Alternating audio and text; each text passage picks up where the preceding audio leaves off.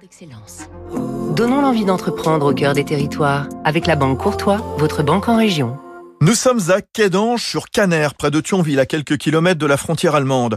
Créé au 19e siècle, ses mains fabriquent des enduits et des cols pour les peintres, plâtriers et carleurs. C'est le leader français. L'ETI Mosellane a été fondé en 1838 par un instituteur, lointain ancêtre des dirigeants actuels. Le groupe industriel compte 12 usines, 8 en France, 4 à l'international, 40% de ses ventes, bientôt une en Pologne.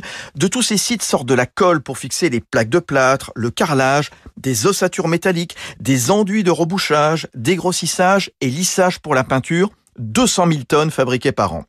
Mains ne cessent d'investir dans la R&D afin de concevoir des produits plus faciles d'usage, comme le premier enduit de rebouchage en aérosol qui a la consistance d'une mousse, un autre enduit qui limite la diffusion de poussière et des produits éco-conçus. Caroline Semin nous allons justement euh, sortir très prochainement une nouvelle gamme d'enduits naturels composés de plus de 99% de matières premières d'origine naturelle et qui proviennent de France.